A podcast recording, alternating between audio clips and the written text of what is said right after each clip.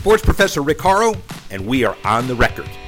Every week, this podcast will take you inside the $1.3 trillion business of sports, the top deal making issues, the top tech issues, and the top social responsibility issues. Plus, a blockbuster interview with someone who you might not have heard from in the world of sports, but having a profound effect on its impact. Let's get started.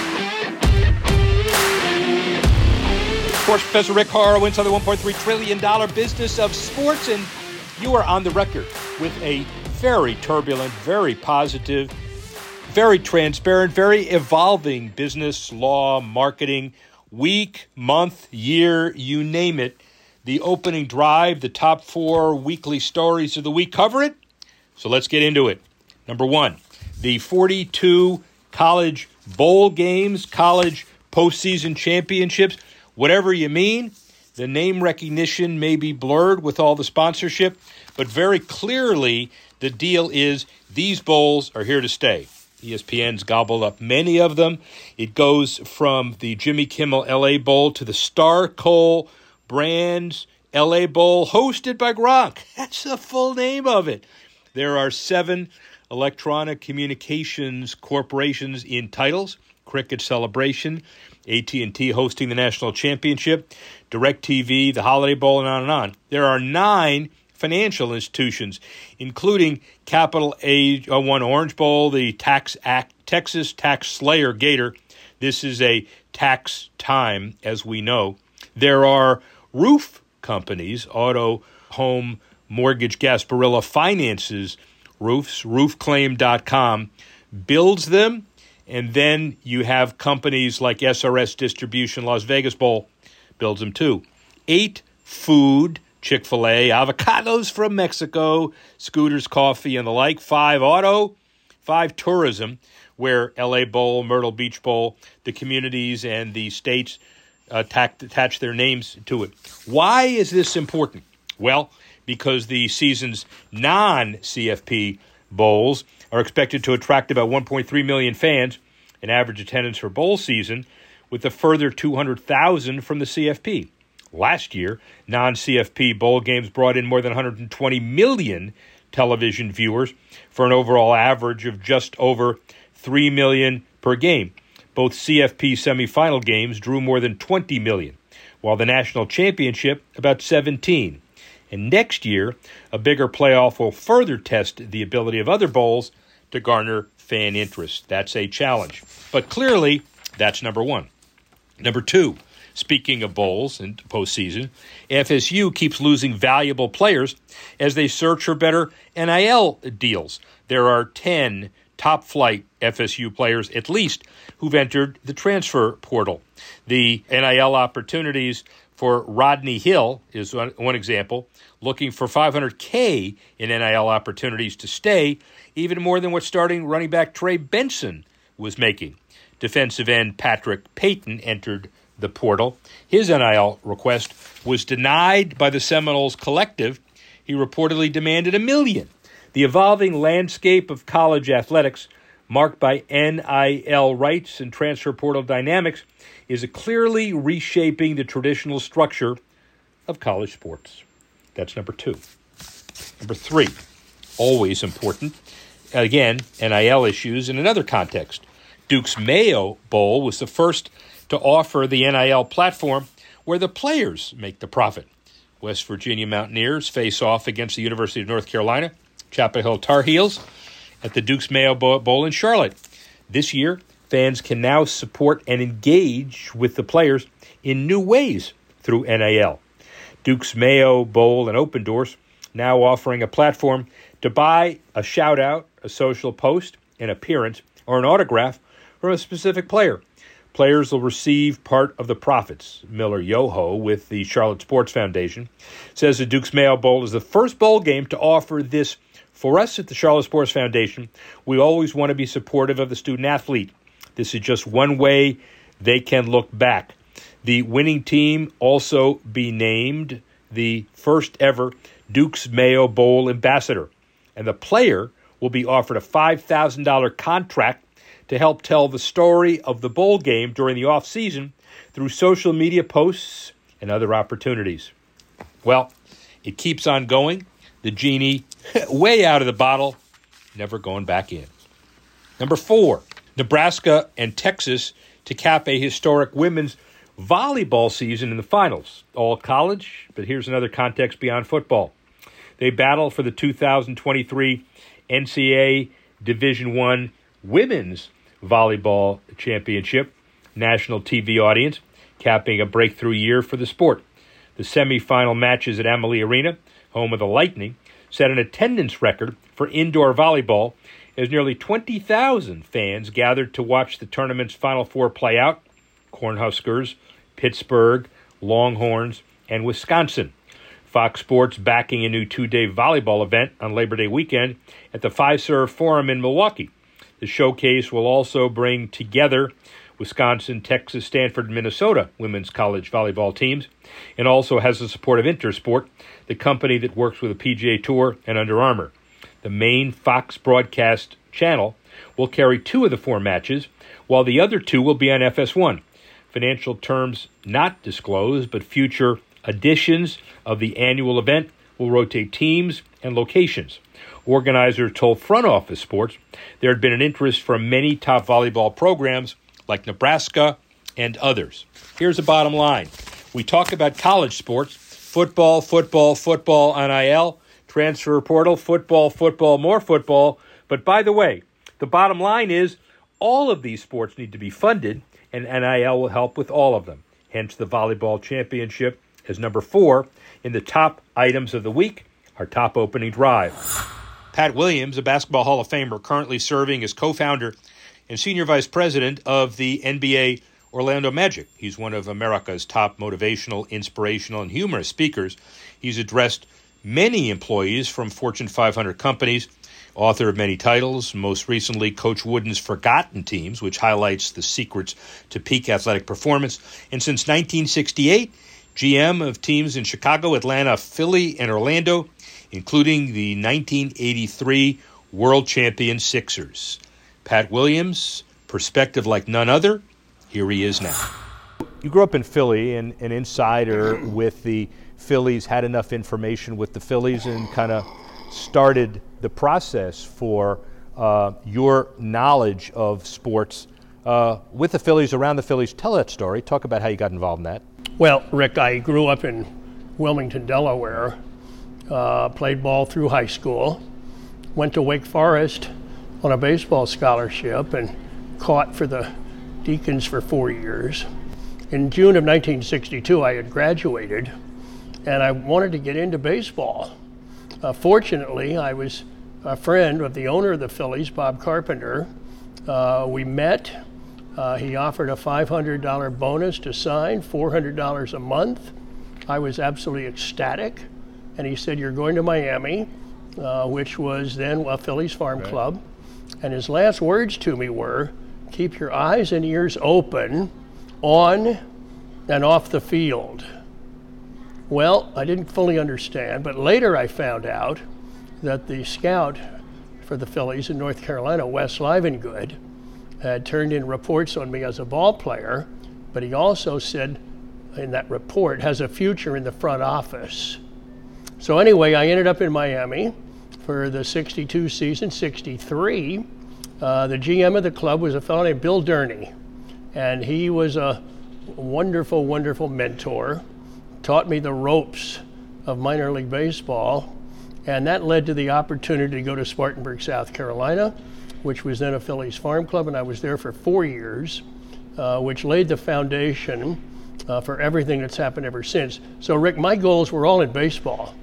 You know, I uh, played a little bit, played enough baseball to get a feel for it, and I wanted to uh, get to a major league team and end up being a GM of a big league ball club. But something happened well along the way. Talk about Bill Veeck. I understand he was one of your mentors. What did what did Bill Peck, Veeck teach you about sports, life, and promotion? Well, it's interesting because in that summer of 1962, uh, there was an off day in that season, and I was visiting around. Went to Burdine's bookstore, uh, yeah. department store. You yeah. remember Burdine's? Uh, we're dating ourselves, ladies and gentlemen. I ended up in the book department, and there on the front table was this book called Veeck as in Wreck. And this picture of Bill Veeck on the front cover. I bought it. it was pre signed by him, amazingly. $3.95, 400 page book. That would cost you 35 bucks today. But I bought it and was absolutely absorbed as Bill Veeck shared his story. And he made reference numbers of times to Bill Durney uh, in St. Louis, who was the GM of this team I was with with Miami. So when the season ended, I asked Bill Durney if he could help me uh, reach and get to see Bill Veeck in his home in Easton, Maryland. I lived in Wilmington, yeah. Delaware, not that far away. And that all came about, and I went to see Bill Veeck, cold turkey, and uh, hoped just to shake hands. And about six hours later, I left. And my life had been really transformed by this remarkable man. Uh, I stayed in touch with him. He was a mentor, uh, he was a friend, he was a ally, you know, for 25 years. And uh, what did I learn? Oh, many things. I wrote a book a few years ago, Rick, called Marketing Your Dreams uh, Life Lessons I Learned from Bill Veeck. One of them was read, read, read. Bill Veeck was a voracious reader. Secondly, uh, it's, it's good to have fun at the old ballpark. You can't beat fun. Uh, don't sell the games on the one and loss column, too risky, but you can guarantee fun. Uh, I also learned uh, from him in uh, the importance of public speaking. Uh, that's really the main way that Bill sold his teams out in front of people. Well, and words to live by today, very clearly. So, and and and it, it's all as relevant in all sports. So you're making a transition, and you made it successfully, obviously, reflect back on 83. You're with the Sixers. They win the NBA championship. And so, talk a little bit about that process and, and how you put that group together. Tell that story. Well, that was a, uh, an interesting process because we, uh, little by little, I, I, came to the Sixers in the, uh, in the heels of that 9 and 73 disaster, uh, which will always be remembered. And uh, we had to really build from scratch. Uh, we started uh, drafting Darryl Dawkins out of high school, drafted Lloyd Free, uh, lured George McGinnis over from the other league, lured Caldwell Jones over from the other league. Uh, we then made that huge deal, $6 million deal to acquire Julius Erving. Six million. Um, we then had two important draft picks that worked Maurice Cheeks and Andrew Toney. That gave us our guard line we traded George McGinnis to Denver for Bobby Jones, uh, which gave us that wonderful multi piece player. And then uh, the enormous acquisition of Moses Malone, a $13 million deal, which at that time uh, was absolutely unprecedented. So suddenly we had our franchise Moses in the middle, Bobby Jones up front, uh, coming off the bench with Julius, Cheeks and Toney the guard line, and we had a team that could play with everybody, and they did. Had a marvelous season, and then uh, met the Lakers, who had kept knocking us out of the playoffs every year, it seemed. Right. And we finally got our revenge and swept them, and uh, we had our title. An incredible title that people in Philadelphia will never forget. So, four years later, the Magic is awarded in a for a building just a few feet from, uh, yards from here, but it's the end of a story, beginning of another one. But that doesn't happen overnight. So tell a little bit about the story of bringing the Magic to Orlando. Well, I'd been in uh, Philly as the GM for 12 years, but I was getting restless. Uh, I needed a new challenge. The ultimate challenge in pro sports, I think, Rick, is to start a team up from scratch, an expansion team.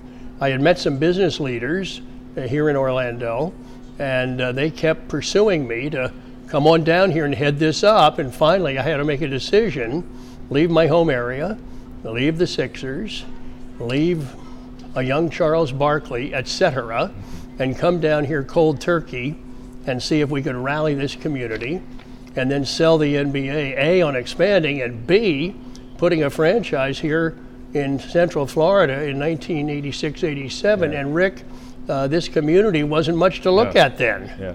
It was still quite a small southern town.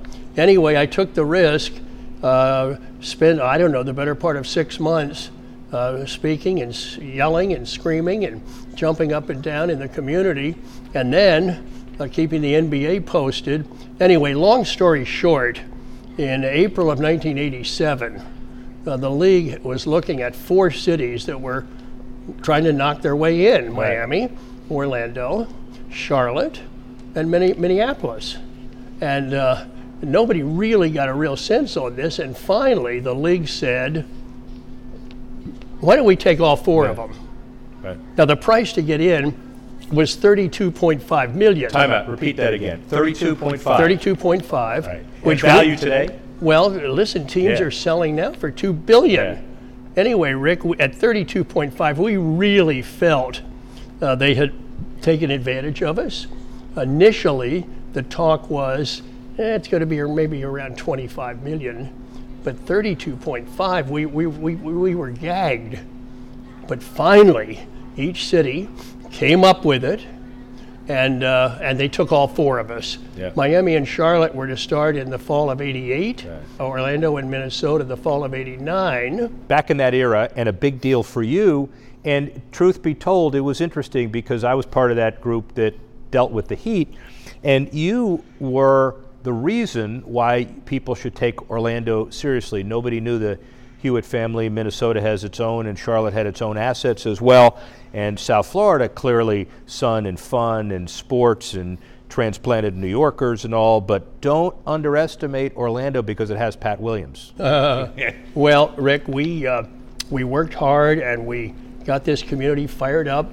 I think one of the things that w- was was huge for us were the deposits, Yeah. hundred dollar deposits on fourteen thousand season tickets.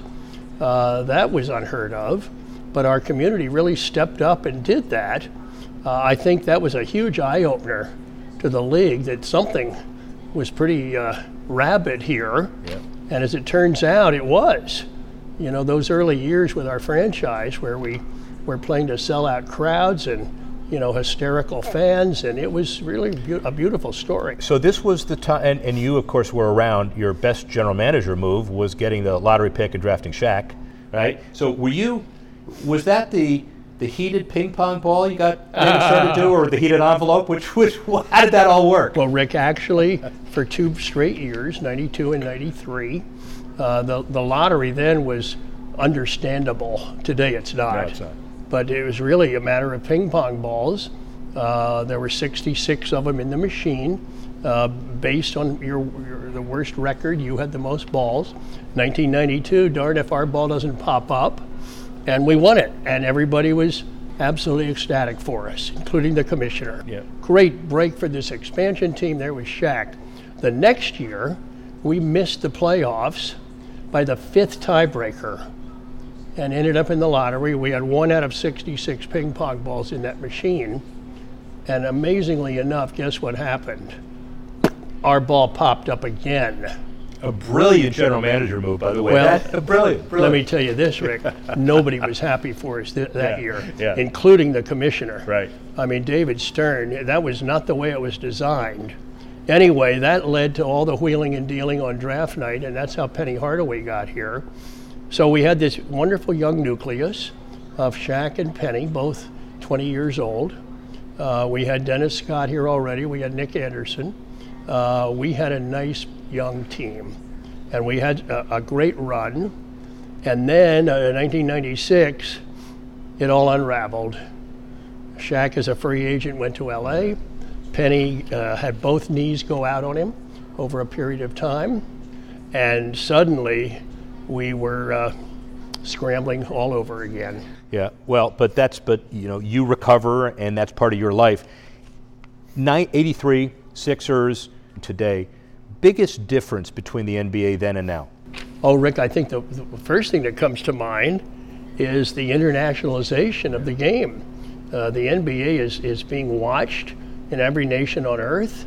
Uh, uh, people are watching games in China and India and Japan, everywhere. Uh, secondly, the players that are coming from all these nations. Uh, this year, for example, uh, there are 100 players from other countries.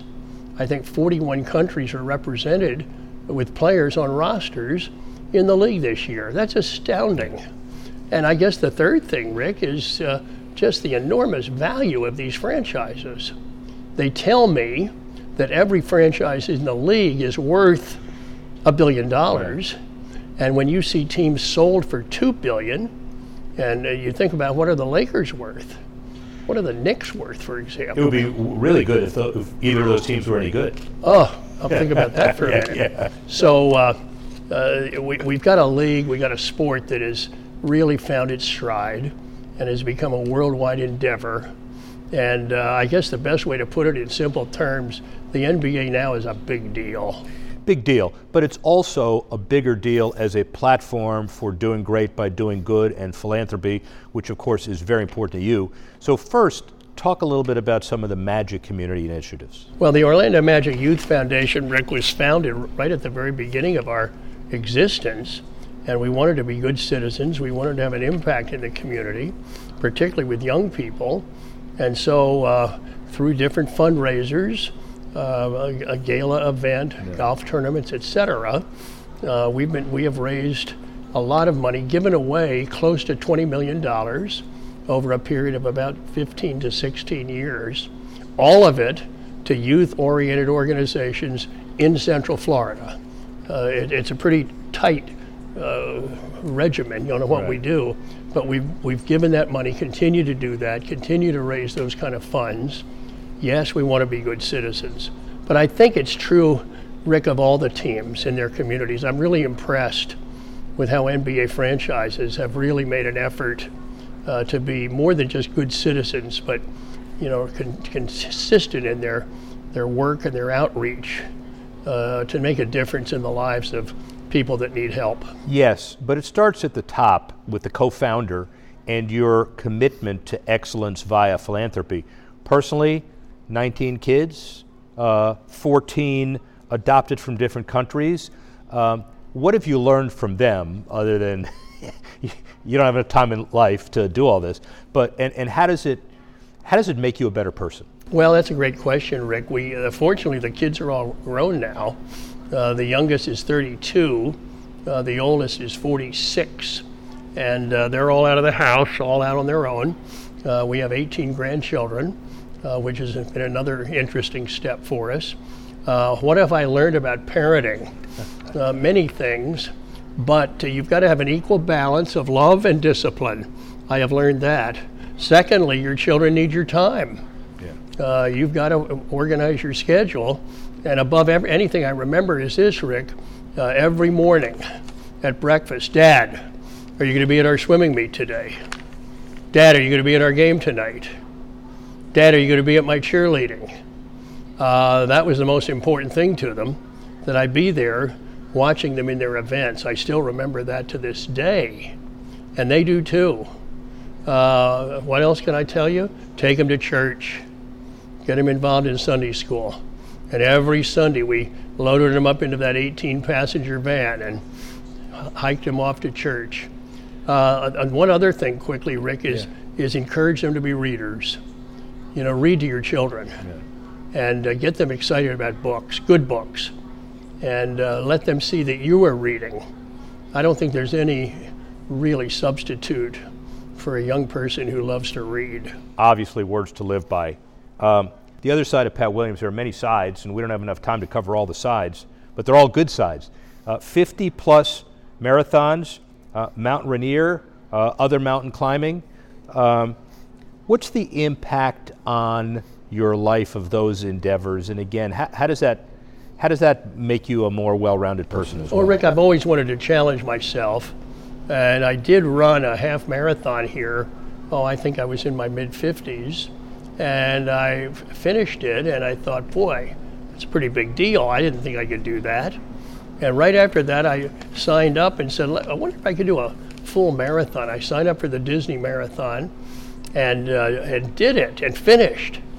I was in tears when I crossed the finish line. Uh, that was the hardest thing I'd ever taken on. And so I kept doing it and, and ended up running 58 of them, including the Boston Marathon 13 times, just to prove to myself that I could do something hard. Yeah, well, And, you, uh, but you ha- and you haven't done anything in your life, so I'm trying to figure out why, why But how you ended up doing that. Those days are over. I, I ran my 58th Rick, and the next week I was diagnosed with cancer. So that that pretty much put an end to that for me. Well, but not the spirit. So I guess the final issue I want to pursue is you have such an incredibly well-rounded career and have been a mentor to so many people, including me. The power of sports generally, it means a lot of different things to a lot of different people. What do you think is the most pervasive and important element of the power of sports and why sports has such a, a, a, uh, an obvious impact in being able to change people's lives? Well, Rick, all I can tell you is this: we live in a sports crazy nation. Uh, everything seems to uh, revolve around high school or college or pro sports. Um, and I think it's important to remember that the athlete, the coach, uh, the executive, the broadcaster, has an enormous platform of influence in our country.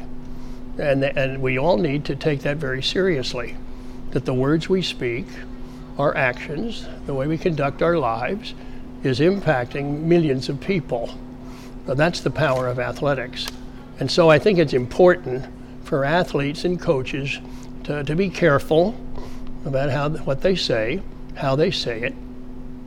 I know we live in a very competitive business, but by the same token, uh, there are millions of eyes watching us.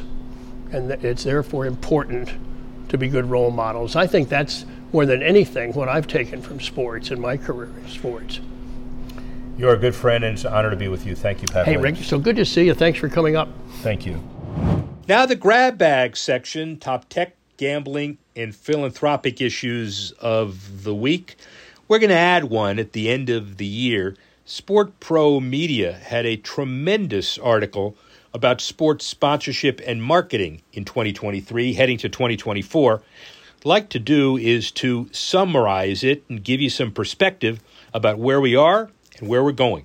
They make a number of points. Number one, sport is still managing a crypto hangover, and one of the big questions heading into 2023 was whether a category would emerge to fill the void left by the cryptocurrency sector. It slowed its investment after FTX collapsed, and the bottom line has been that the sponsors have been kind of filled in by Saudi companies, one of the most prolific sports spenders on sports sponsorship in 2023. Number two, the gap between the haves and the have nots continues to widen. The NBA and its teams, for example, saw partnership income increase only 1.3% during the season. Many assets, Adidas, Man U, Emirates, Arsenal, slimming down their investments. The bottom line is you have to work harder for these sponsorships, and they continue to deliver, but they seem to be plateauing. Number three, the word D takes on greater significance. Ever been overcome with the wave of nausea when reading a team's press release because of the 1 billion global followers? Because brands have been more diligent, those inflated numbers mean nothing to prospective sponsors unless rights holders can demonstrate what they now know about their audience. So D means details and targeting. Number four, sports becomes the prime real estate for creator owned brands. Influencer marketing. YouTubers Logan Paul, KSI, Mr. Beast's Feastable snack brand, UFC, Charlotte Hornets, LA Dodgers, they're all bringing it with creativity beyond what anybody's thinking of. Number five, Gen Z bringing brands into women's sports. The 2023 brands continue to spend on women's sports and amid a greater appreciation that doing so will deliver a return on their investment more active than their male counterparts on platforms like TikTok and Instagram. That's why they're spending big money. Female athletes like Olivia Dunne building huge followings on social media, bringing big opportunities for brands. Six, regional partnerships help drive new revenue. Program inventory tied up for the foreseeable future. Many tier one teams and leagues have sought to take advantage of advancements in advertising technology including deals with with NFL teams and others in ways you couldn't even begin to think about before. Seven, sports marketing becomes more immersive. If 2022 was the year that rights holders and their partners felt overwhelmed with information about Web3, then 2023 was when they cut through the noise and provided fans with immersive experiences. The On Tennis Club's Race to Wimbledon activation on Fortnite alongside American Express is a great example. Number eight, it's tough being a challenger brand. Uh, for example, the period leading up to the pandemic, there were a cohort of challenger brands making a splashy entrance into sports. But the past 12 months have seen online car retailer Cazoo make more job cuts and massively scale down its investment portfolio, and other companies are following suit. You got to be creative. It's survival of the fittest. Number nine, community comes first. Sports properties and their partners have spent a lot of time talking about purpose in recent times, but in 2023, a year in which we saw the cost of virtually everything rise, they really had to put it into practice. The bottom line is philanthropy, community gives you the ability to spend money, and that's what they're doing. And number 10, rights holders are adapting a new creative mindset. Crystal Palace, for example, made headlines in August when they became the first Premier League club to appoint a creative director to devise new retail products that can help grow their brand outside of South London. And more and more of these entities are developing new creative approaches to try to drive business elsewhere. And those are 10 issues we follow now, we follow later. Bottom line is, it was too good to pass up. It affects everything and everybody. So that's part of the grab bag. Let's get back to our top tech issues this week. There are at least three. Number one, you could see where a lot of these issues are going as far as the tech is concerned, especially with Verizon. The Panthers and they introduced facial authentication at America at Bank of America Stadium. They announced the completed installation of two express entry facial authentication lanes at B of A. The lanes accessible at the North and South Silver Club entrances combine Wicket's facial authentication strategy, Verizon's 5G network, and mobile ticketing to combine Wicket's entry process for fans who opt in and register by submitting a photo of themselves. Upon arrival at the stadium, those who have registered can enter the stadium by scanning their face at a designated kiosk without presenting a digital or paper ticket. North and South Silver Club season ticket holders eligible for express entry activation is part of the Verizon Business Connected Value initiative. They announced two cashierless concession locations at Lincoln Financial, partnership with AI Fi more to come. Second, the future of sports tech education and the need for recreational sports in, in all places, India. From tennis rackets to swimwear to advanced prosthetics, new materials and breakthroughs have allowed athletes to achieve seemingly impossible feats. The competitive nature of sports has driven technology forward at a rapid rate. The connectivity includes integrating technology and grassroots sports education, digitizing the spectator, spectator experience, data analytics for performance optimization, ease of access technology. All of this important, but when you take a look at a lot of these issues, they're the exact same issues as impact the U.S., which means the global trends are significant, at least on the tech side. And then finally, with tech, MLB still seeking the right approach for their robot ump system. In recent years, the world of baseball has witnessed technological innovations that rival historical advancements like the printing press and steam engine.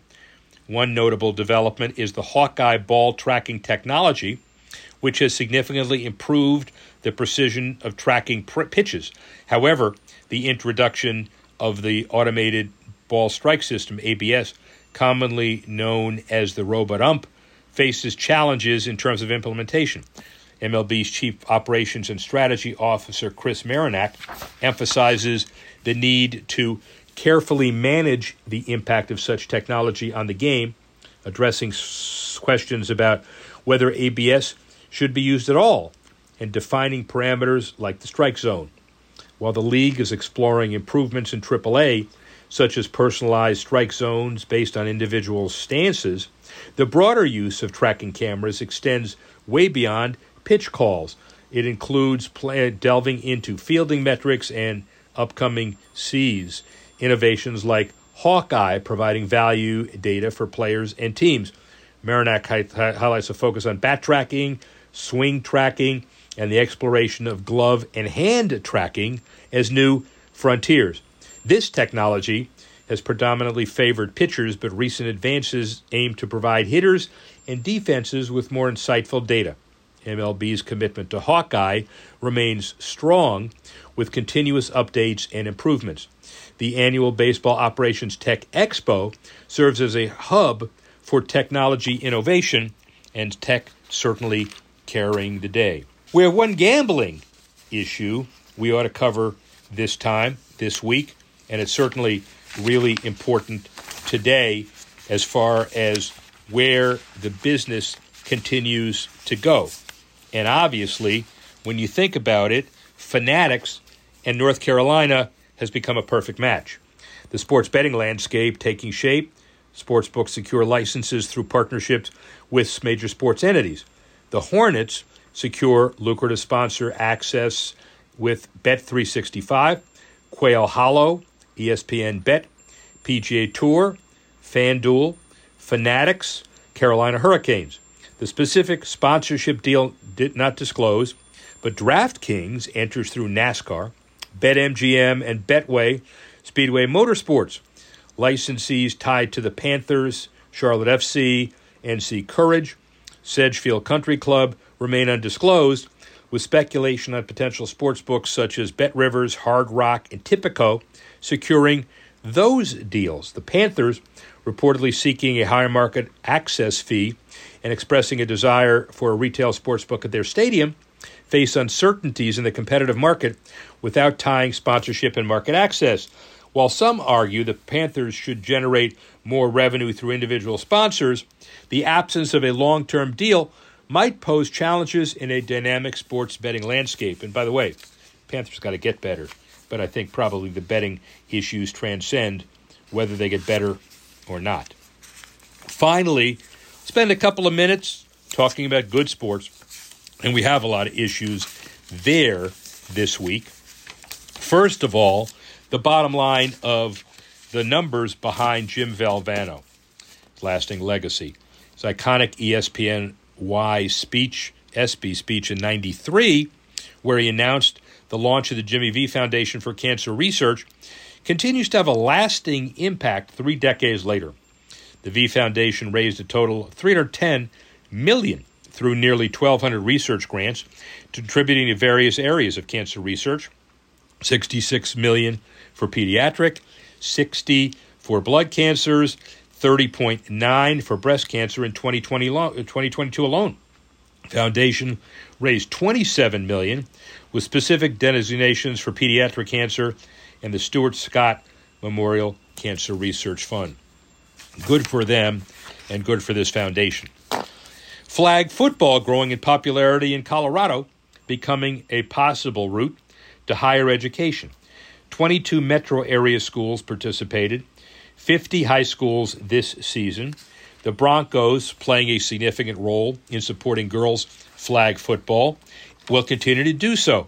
They've hosted competitions, including state championships, at their facility, the Centura Health, opening girls flag football sanctioned sport beginning at a more official level in April and it continues to generate significant support.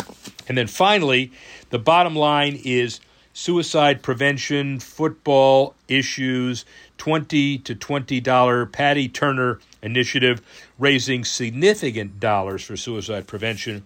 We will cover that more in future grab bags. But that's one of those issues that Tony Dungy and others have been incredibly passionate about. Now, as we normally do, we'll look at the three to watch. What's coming up that everybody needs to pay special attention to for next week and beyond? Well, number one, Michelle Kang adds to her multi club women's soccer portfolio. She's bought the French soccer club Olympique Lyonnais Féminin, uh, completed a deal to purchase the London City Lionesses, a second division club valued at 50 million. What she's attempting to do is try to amalgamate and combine and coordinate many of the top flight women's soccer clubs ahead of the Women's World Cup and ahead of all of the huge sports sponsorship deals that are being created. Good for her. Watch this in the coming weeks and months. Number two, Washington State and Oregon State. They win a legal victory. The Washington Supreme Court denied a request by the 10 outgoing schools to review a lower court preliminary injunction that has established both of those schools as the only members of the Pac 12 board. The $5 million distribution per school would have given money to the leaving 10. That's stopped. And those two schools can dictate policy in the future, including reaching out, concluding deals with Mountain West, building the brand, and moving forward. Good for them. Let's see how they move it in the future. And then finally, number three, here's the big one college football considering the bowl like rotation for its national championship game, but also the TV rights are about to expire for the playoff. $470 million a year through 2025 with ESPN as part of the $6 billion rights fee with the CFP. The bottom line is let's be careful about what we get in the future. ESPN may be on the way out of exclusivity, and the college football organizations may rotate this to the benefit of everybody and more revenues for them. And that's the three to watch. We'd like to thank Pat Williams for putting this together. We'd like to thank you all for being part of this. Sports Professor Rick Horrow, speak with you soon.